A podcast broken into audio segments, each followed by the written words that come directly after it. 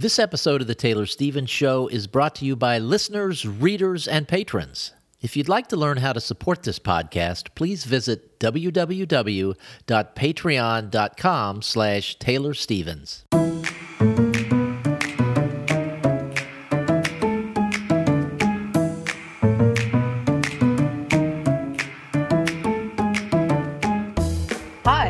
Taylor Stevens, New York Times best-selling and award-winning author of kick-ass international thrillers, and this is the Taylor Stevens Show with my good friend Steve Campbell, where we are kicking writing in the butt, one word at a time.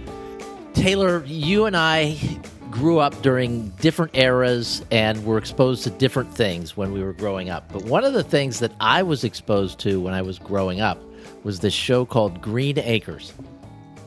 I have no idea. You've probably never seen it before. that has to do with growing up in a cult. it, it, it does not. And I'm sure it was not something that would have been available in uh, Equatorial Guinea or anywhere like that.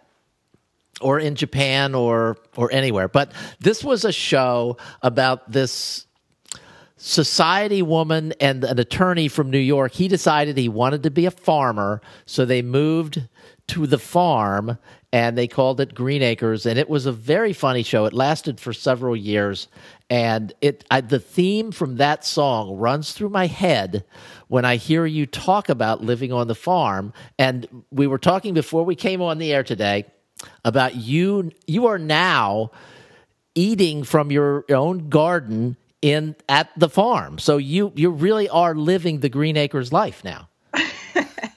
we just we put heavy quotes around it. Yes, um, yeah. No, the garden part is true though. I uh, is my like I've talked about this garden so much, but I it's my first garden ever, right? And so I messed up really bad trying to get it like get my seed seedlings going and stuff with timing and how soon I could get them out there. And I'm so ignorant when it comes to what you grow when and what soil, oh, what goes with what. It's just too much. You need a degree for that, or lots of experience, of which I have neither. Well, or so, you need Mr. Haney, who has experience with that, which I don't have. so, um, what I ended up with that have actually really flourished are zucchini plants, squash plants, cucumber plants, and tomato plants that are that are all doing really well. So I am starting to eat off the garden, and it it's just oh, and my onions. But I'm so shocked. Like all my life, I've eaten vegetables mostly because I had to. Or because, hey, I need to eat something that doesn't have a bazillion calories in it. Okay, fine, I'll have a salad. But I've never really enjoyed vegetables like, oh my God, I'm really looking forward to eating that. And that is starting to change because I don't know why this never crossed my mind. But gardens out of the vegetables out of the garden taste completely different than vegetables from the grocery store. They have flavor, they have a different texture, they have something to them that makes the, your brain go, "Oh, this is really nice. Let's go cook those and eat them or eat them raw." And and the reason why it's shocking to me that I didn't n- realize this is because duh, but also like I have I've been eating um like I've had chickens for quite some time, and I so I've I've had fresh eggs for the longest time, and I've just gotten used to that. And I've always loved eggs my whole life. I've loved eggs, even in the cult, where you know if you have any idea how hard it is to prepare eggs for hundred people in a half an hour, it, we did not have good meals there. Cult food was just horrible, but I still love the eggs, even if nobody else can eat them. I eat them. So I've never really had an egg that I didn't like. And there's a a breakfast diner, a really famous breakfast diner in Dallas called Mama's Daughter's Diner. And I've been there a few times. I've always loved the food. And the last time that I went is not recently, but I I ordered the same thing that I, you know, the eggs, whatever, and I literally was gagging trying to get them down. Like I was like, and and I realized then that I'd just gotten so used to the way that the fresh eggs from and they're not the, the chickens aren't caged. They just go wherever. They they put themselves up. I don't do anything with them except in the winter when maybe the food gets a little sparse sparse i'll you know supplement them. But so eating eggs that are just actually just from hens that are just doing whatever they want to do is so different that like I gagged on it. And so I know logically ex- from my experience that it's just not the same. Why I didn't realize the same thing about vegetables is beyond me. I'm not stupid. Why didn't that click? It just never clicked in my brain. Now it's clicking, and I'm like, I don't know if I ever want to go back to eating grocery store vegetables. I don't know that. I mean, this is my first garden. I don't know how good or how bad it's going to go. I'm hoping I get better at this over time. But it was, it's really enlightening to me to realize that, oh my God, this is a completely different experience. And it, it it's almost impossible to describe how not thrilling it's not a, just how fun it is to go digging through the leaves on a little adventure looking for whatever's ready to pick and just pull off and eat and take it into the kitchen and eat it. Like I, it's just, mm-hmm. ah! I don't know. It, it just could just be a phase. But yes, garden. Okay, moving on. All right. So when I was when I was growing up in Ohio, we reached a point. I grew up on for most of my childhood, we had five acres of land, and mom planted a garden that was kind of small. And then it got bigger and bigger and bigger to the point where I was maybe 16. It got really big. And the only thing I, I know we grew all kinds of things. And when I say we, I mean mom, because I had nothing to do with it. I hated vegetables. and so all of a sudden, we have all this corn and all these tomatoes. And so in I I don't even know what month it was, like mid August to mid September, it seemed like was corn and tomatoes month because it would last about a month and that's all we would have for dinner every night was corn and tomatoes and it was the best it was so good i thought you were going to say you got so oh sick no of it, it was so fabulous and I, you know, I moved to a city after that, and then eventually moved down to Florida. And I thought, oh, were there are all these farms, and, and you can grow things year round. The corn and tomatoes will be great down here. Uh, they're not. Every so often, I'll get some good corn and some good tomatoes, but it normally only lasts for maybe a week. And I, I really look back fondly on those on those days. It, it, it, it was so good. I would have rather I would rather have that than almost anything. That's but there's such a difference, as you said, between a really good, freshly grown tomato from your garden where there's not a lot of other stuff that's a part of the growing process because you're you're not growing 5000 acres worth of tomatoes. You're you're growing a little bit. And uh, they're fabulous. So i yeah. i completely understand that i'm jealous that you have this.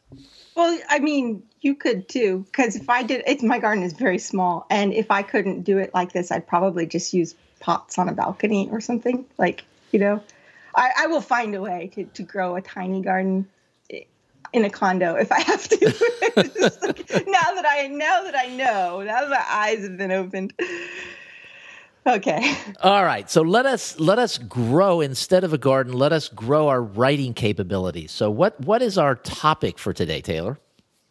Well, the topic is about villain characters and if there is such a thing as a character who is too evil.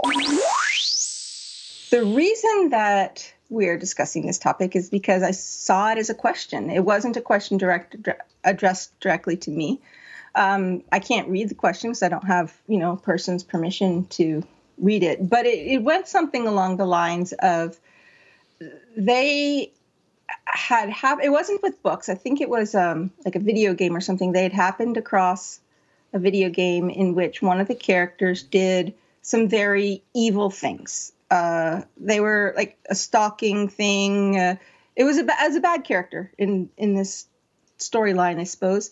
And that there might have been some sexual assault or something else that was involved in it.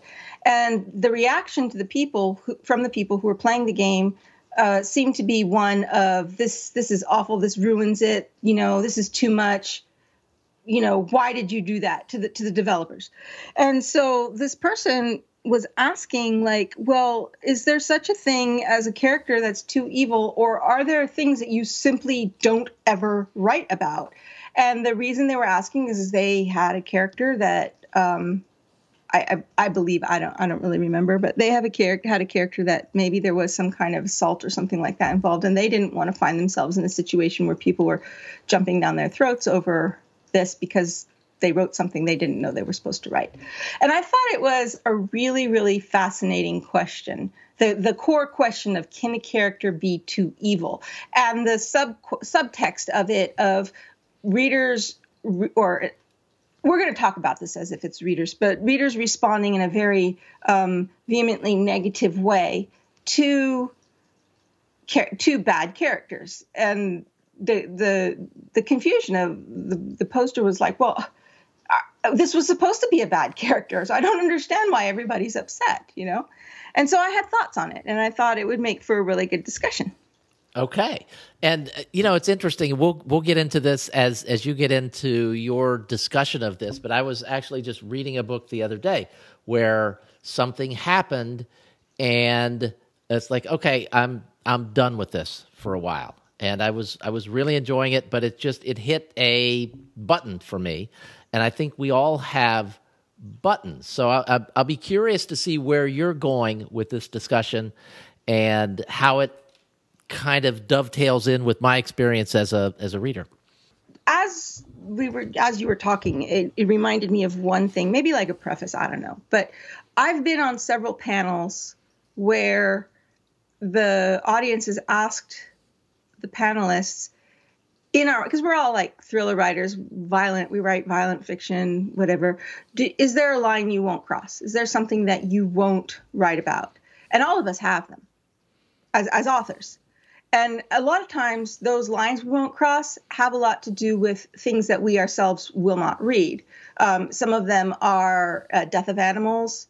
Uh, I personally cannot enjoy any kind of suspense that involves children being used as the uh, the pawn. So, like, or the, the plot device. So, like, if a bad, if if uh, the villain kidnaps a child, and the villain happens to be a, a murderer, like, okay, if you have a villain who kidnaps a child, but you see them treat that child well, meanwhile the the parents and the society is freaking out about it, I, I can tolerate that because I'm not stressed out about the kid because the villain is not a psychopath in that sense, right? I, I can handle that. But if you know like the villain is a psychopath and they kidnap the kid and stuff it in a well while they're everybody the world's trying to find it, I just can't. I absolutely can't and I won't write it either. So that's kind of like a line for me, right? So th- that's one version of, you know, can can a a villain be too evil, well, yeah, they can be too evil for the author. the author's just not gonna just not gonna cross that line, right?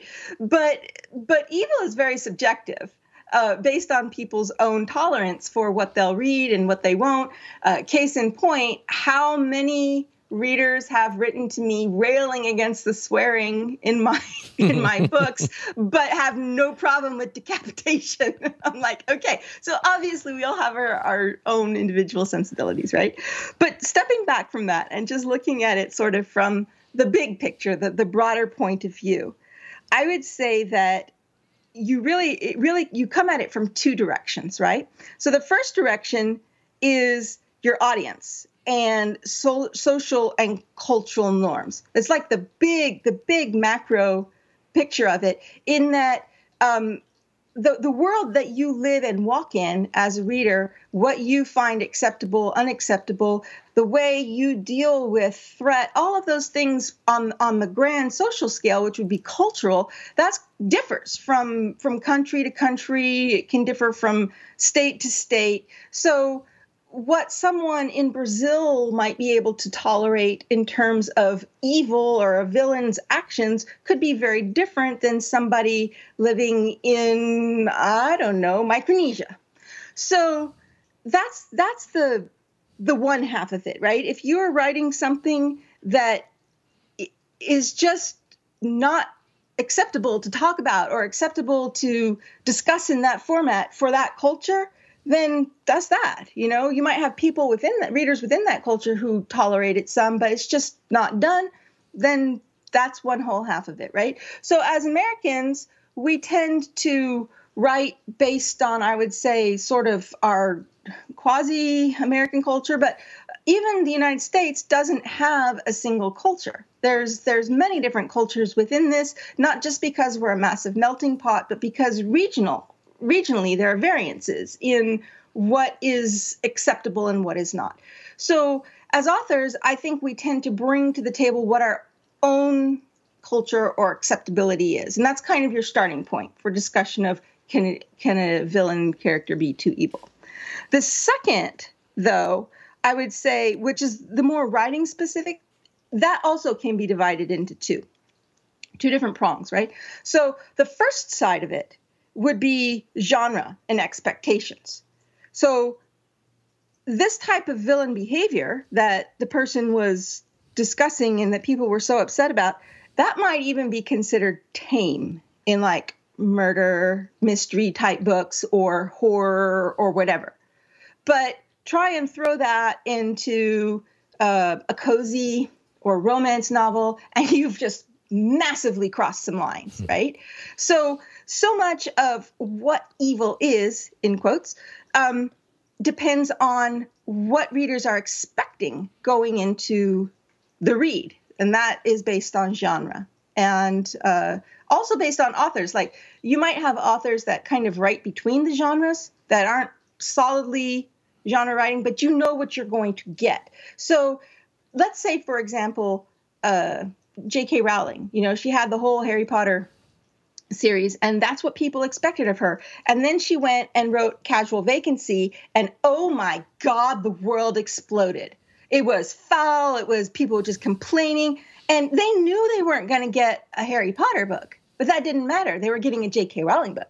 And so they were expecting a similar experience in some way, even if there was no magic, even if there was no no other elements, no nothing was going to be the same. They still expected a similar enjoyment factor, and it was anything but. So that expectation can come not just from the genre that you're reading in, but also from what you've uh, come to expect from a particular author. If I, for example, was to uh, switch over and write a romance novel, right? Um, even though the which would be incredibly difficult to do, romance novels are hard to do well. Uh, I would, um, you know, people would still get the same textural detail and character, whatever, but they it would be completely different. It wouldn't be, you know, there'd be not the same intensity, the same location. It would just be completely different. So even if it was me writing it and they were fans of me, they would be disappointed in the experience especially if they didn't know what they were getting into ahead of time, right? So that is one whole prong of this kind of evil character, evil villain be too villain too too evil. Well, it depends on what our base expectations are, right? So moving on from there, assuming that we've got all that covered and we're writing in a genre where the type of evil we're discussing here actually fits the expectations, then we move into characterization. Because if evilness is part of a fully developed, well-rounded character, and it, and it feels this this these evil acts. What I'm putting evil in quotes because evil is subjective and whatever. But if this evil in quotes feels authentic to the plot, feels authentic to the character, to the character's backstory, to the character's motivations, then factoring for all those other things that we're talking about, the the act will feel organic, as if it's part of a real person's uh, personality, character flaws, whatever you have it. And so, even if readers despise the character, even if readers despise the acts, it's going to be because of who that character is, not simply because those specific acts in and of themselves offend them. And that's really what you're trying to do when you're writing villains is to make it so organic to the character that you hate the character beyond just that's a despicable thing and nobody should do it. So the reverse of that is if the act, the evil that this person is doing is gratuitous, where it's only being shown as a way to like articulate how evil the character is without taking time to fully develop that character as a living being, then the exact same actions, but done in a different way, they're going to have a completely different response. So when you have bad guy, call him a henchman or whatever, come in and he beats somebody up just because he can. And you're only doing that to say, aha, now I introduce evil evil villain look how bad he is but that beating the person up doesn't have anything to do with the plot as a whole it's just here's how we know this is a bad guy that's gratuitous and so beating somebody up is tame in level of quote unquote evilness but it's going to be annoying and offensive uh, nonetheless simply because it's gratuitous right mm-hmm.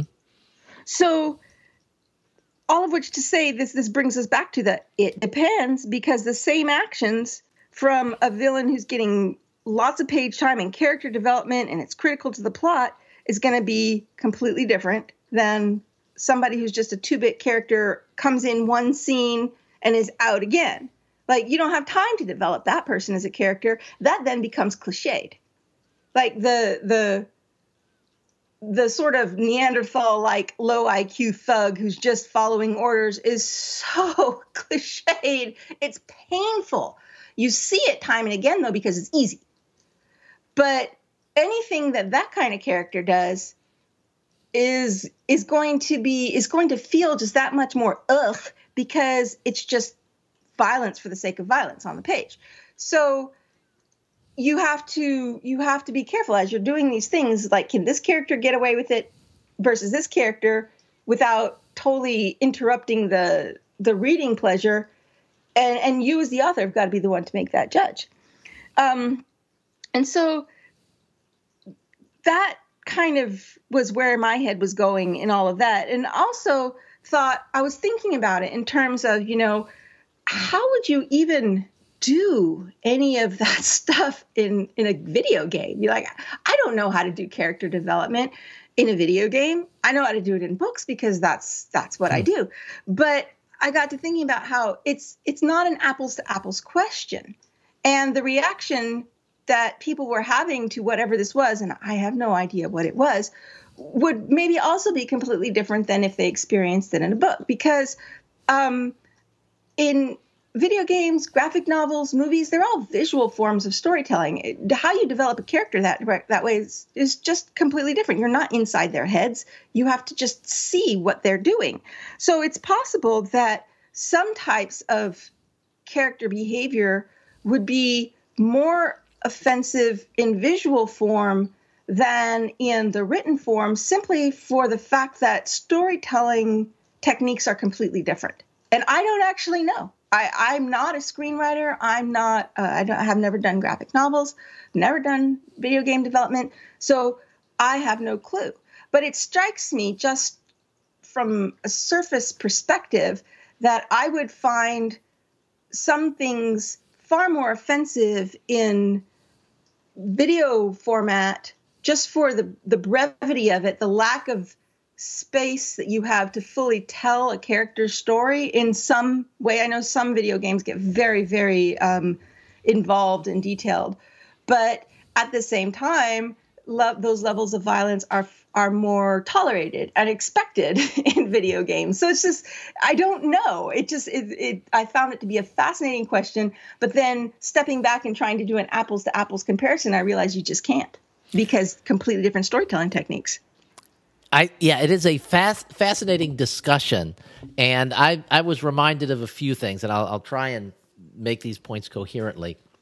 As I think a lot of people know, I work for a small publishing company, and we have a group of readers who read all of our books right before they go out, and that that group might be anywhere from ten to twenty people.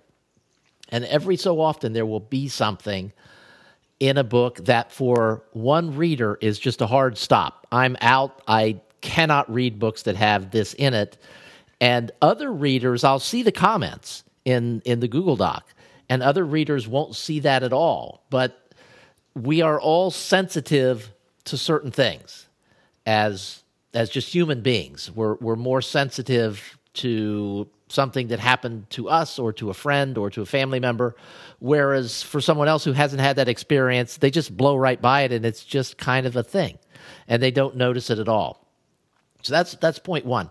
Point two, you were talking about uh, children, and harming children. And I was flashing back to a book that I had read, and I couldn't figure out why I kept reading it because it was from the very beginning a child was kidnapped.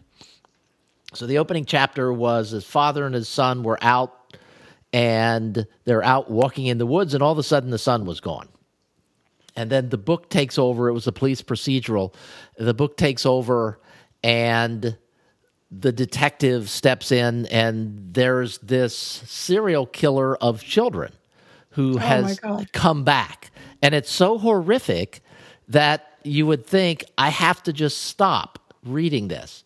But because there was no bonding scene with the child or the family, it was just they were out walking and then he was gone. I, I was able to keep reading, where if there'd been a couple extra paragraphs where you go, oh, you know, what a cute kid or something like that. And then as they were going through the book, there was the child was afraid. They would flash to the child and he would be afraid, but it wasn't the kind of situation that would cause me to say, I, I can't read this. And I, I'm, I'm not exactly sure why. My theory is that I didn't, as a reader, bond with the child. And now the last point is the book that I'd mentioned earlier. I'd started reading a series, was really enjoying it, and there was a character who I had bonded with and really liked, and she was kidnapped uh, two thirds of the way through the second book. And I'm like, I can't read anymore right now because I really like this character. And I think I felt like the author broke the bond of trust with the reader, where it, in that kind of book, in a in a PI series, terrible things generally don't happen to primary characters and you know the primary characters are the ones that are saving other people from terrible things. And it just like i just closed the book and i haven't been able to go back to it. And it's been like three days. And it's it's just it's an interesting it's an interesting discussion. But for me it it kind of comes down to that bonding with the character even going all the way back to what you what you were saying about the development of the super e- evil character. If we see him as a real person and his character is developed in such a way, it's easier to put up with really vile behavior because we know this person as a person, even if we disagree with everything that he's doing. We have a sense of him as a as a being, and we want to continue reading and learning more. Interesting. So I have questions, and apologies to our listeners. This is going to just like totally take this off far beyond where I was going with this discussion, but sometimes it's like that.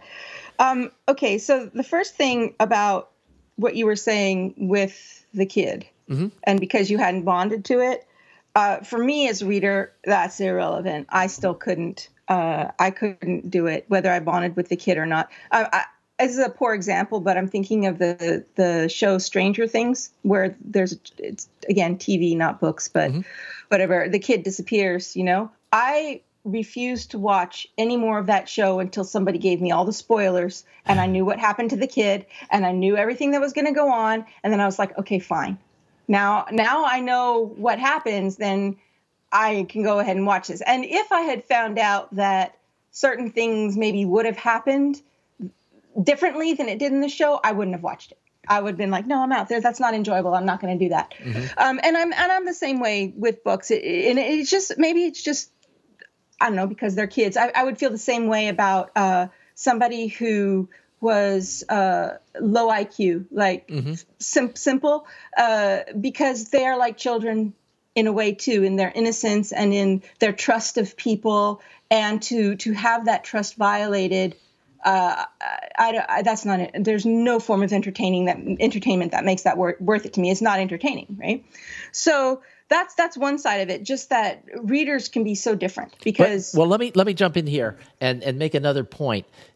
Dur- throughout the book, in my reading of the book, it might be different if someone else read the book, but in my reading of the book, there was never this amped up anxiety that like what's going to happen. It's it was always how are they going to catch the guy before something bad happens? More so than is something bad going to happen? I never got a sense that something bad was going to happen.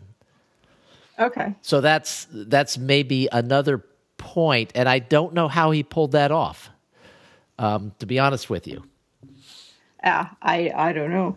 The the other thing uh, was wait, my mind just blanked on me. It was the next thing that we were talking about. Um, it was after we were talking about that book, and then what was the other example that you gave?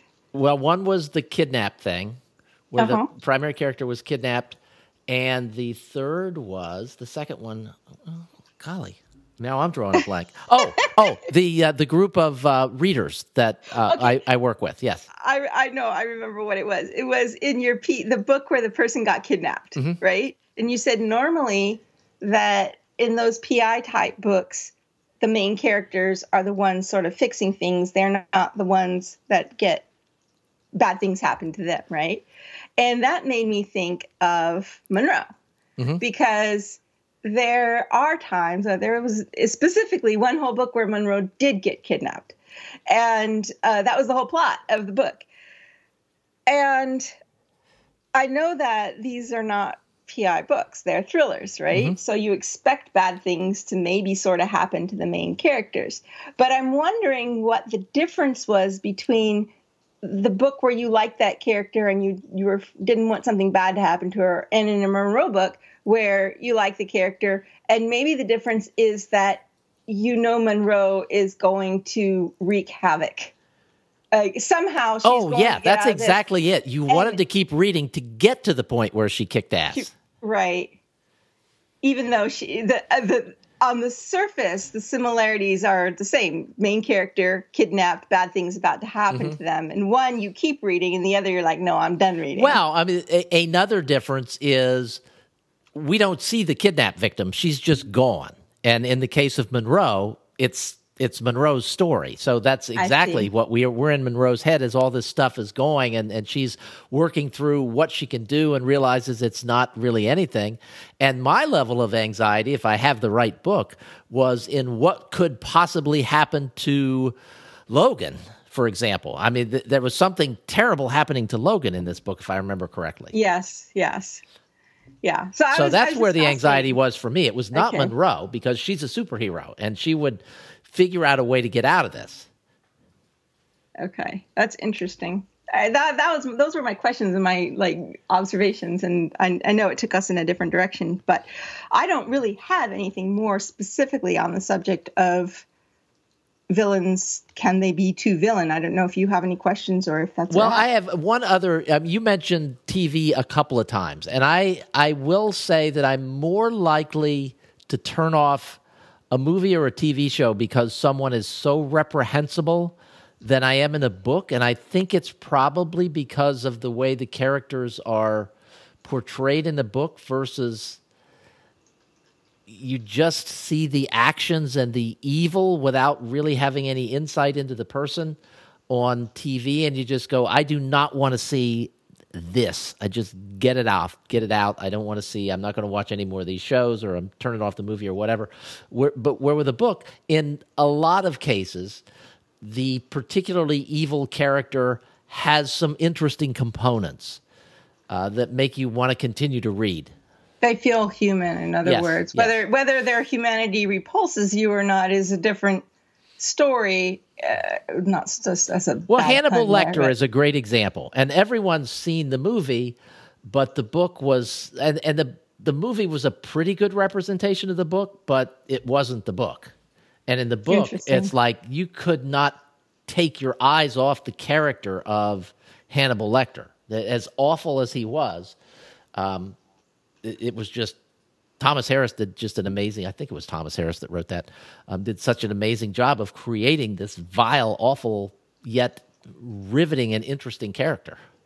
So that takes us back to that second leg of you know characterization. Mm-hmm. You know how evil you can go depends on how skilled you are of bringing that character to life Yes, and I'm completely with you. I can't even imagine how this plays into into a video game world because I don't see how you can get that that kind of depth into a video game character. But I am as far from a gamer as you can get. Yeah, me too. But uh, if we have gamers who listen and who are who are probably if if you are a gamer and you're listening, you probably have all kinds of opinions right now, and I really would love to hear them. So yeah, because it's a whole it's a whole level of story uh, a level of storytelling, a whole side of storytelling that I'm completely unfamiliar with, and I would love to learn more about it. All right, so that is it for this week's show. We will be back in your ear next Tuesday. Thank you so much for listening. See you guys next week.